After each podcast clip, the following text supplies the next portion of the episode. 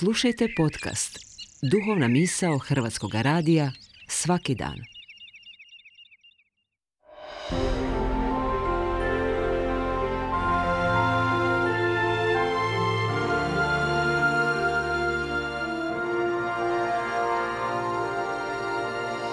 Duhovna misao. Urednica je Blaženka Jančić.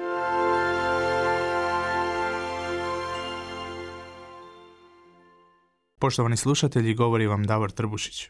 Poče Isus upućivati učenike kako treba da pođe u Jeruzalem, da mnogo pretrpi od starješina, glavara svećeničkih i pismoznanaca, da bude ubijen i treći dan da uskrsne. Petar ga uze na stranu i poče odvraćati. Bože sačuvaj gospodine.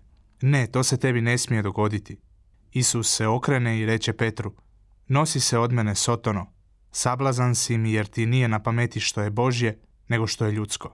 Kao što možete primijetiti, poštovani slušatelji, Evanđelje ove nedjelje pred nas stavlja ulomak u kojem Isus navješta svoju muku, patnju, smrt i uskrsnuće. No više od toga govori o Petrovu neprihvaćanju Božje volje i onoga što se Isusu ima dogoditi. Apostol Petar ovdje je zapravo personifikacija svih nas kojima je teško pojmiti da je Bog dopustio patnju svog sina jedinorođenca. I za te Petrove i naše ljudske logike gledanja na Božje stvari stoji strah, jer to da je Isus patio implicira da ni mi nećemo biti pošteđeni muke i krvavog znoja u ovozemaljskom životu. Isus je zaista patio, i to ne u figurativnom nego u doslovnom smislu. Fulton Sheen reći će da je Bog sišao na zemlju i uzeo ljudsku narav želeći iskusiti sve vrste mučenja ljudske duše i svaki bol ljudskog tijela. Jer da nije, mogli bismo se s pravom pitati, zna li Bog što je to patnja? Je li ikada bio bez hrane? Je li ikada bio izdan? Je li ikada bio slijep? Dobro se sjećam intervjua jednog sada već pokojnog proslavljenog akademika. Od svih vrijednih misli izrečenih u tom intervjuu, jedna mi je ostala u sjećanju. Govorio je naime o smrti i kako je se ne boji, no da se i tekako boji kako će umrijeti. Boji se patnje, boli, nemoći, kalvarije. Nije li to zajednički strah većine ljudi? Onaj strah koji nas čini anksioznima, koji rezultira hladnim znojem na našoj koži, ubrzanim tempom našeg srca ili glasnijim disanjem. Mi ljudi vješto smo razradili mehanizme bijega od suočavanja s takvim strahovima.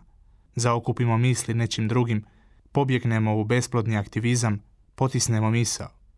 No kršćani ne poznaju potiskivanje, poznaju predanje i otvorenost spoznaj da je patnja, kao i smrt, dio Božjeg plana za naš život. I kada se dogodi, a svatko ima to iskustvo, koliko se god abstraktno činilo, patnja je za neke jedina prigoda za odnos s Bogom. Sjetite se samo kad je naša molitva najžarkija, kada vapimo Bogu i kada smo na koljenima. Je li to onda kad nam sve ide od ruke i kad smo uljuljani u svakidašnicu ili kada nas stignu nevolje života i imamo osjećaj da nas sve pritišće? Mnogi mistici i sveci savjetuju da u tim kušnjama treba činiti sve da ostanemo u miru i ne dopustimo rastresenost uma i nespokoj srca. Među njima je i Padre Pio i sam patnik koji je zapisao. Sve što mogu reći jest da moja duša u ovom stanju patnje kao da nazire skrivenu ruku koja ne može biti ničija doli Božja ruka. Što više, na vrhuncu svoga duha osjećam poput lagana proljetnog povjetarca, učiteljevo preljepo ohrabrenje da nam ni vlas s glave neće propasti bez dopuštenja našeg nebeskog oca, da on bdije nad dušom očinskom ljubavlju. Ne bojte se, jer ni jedna patnja neće proći bez nagrade u vječnosti.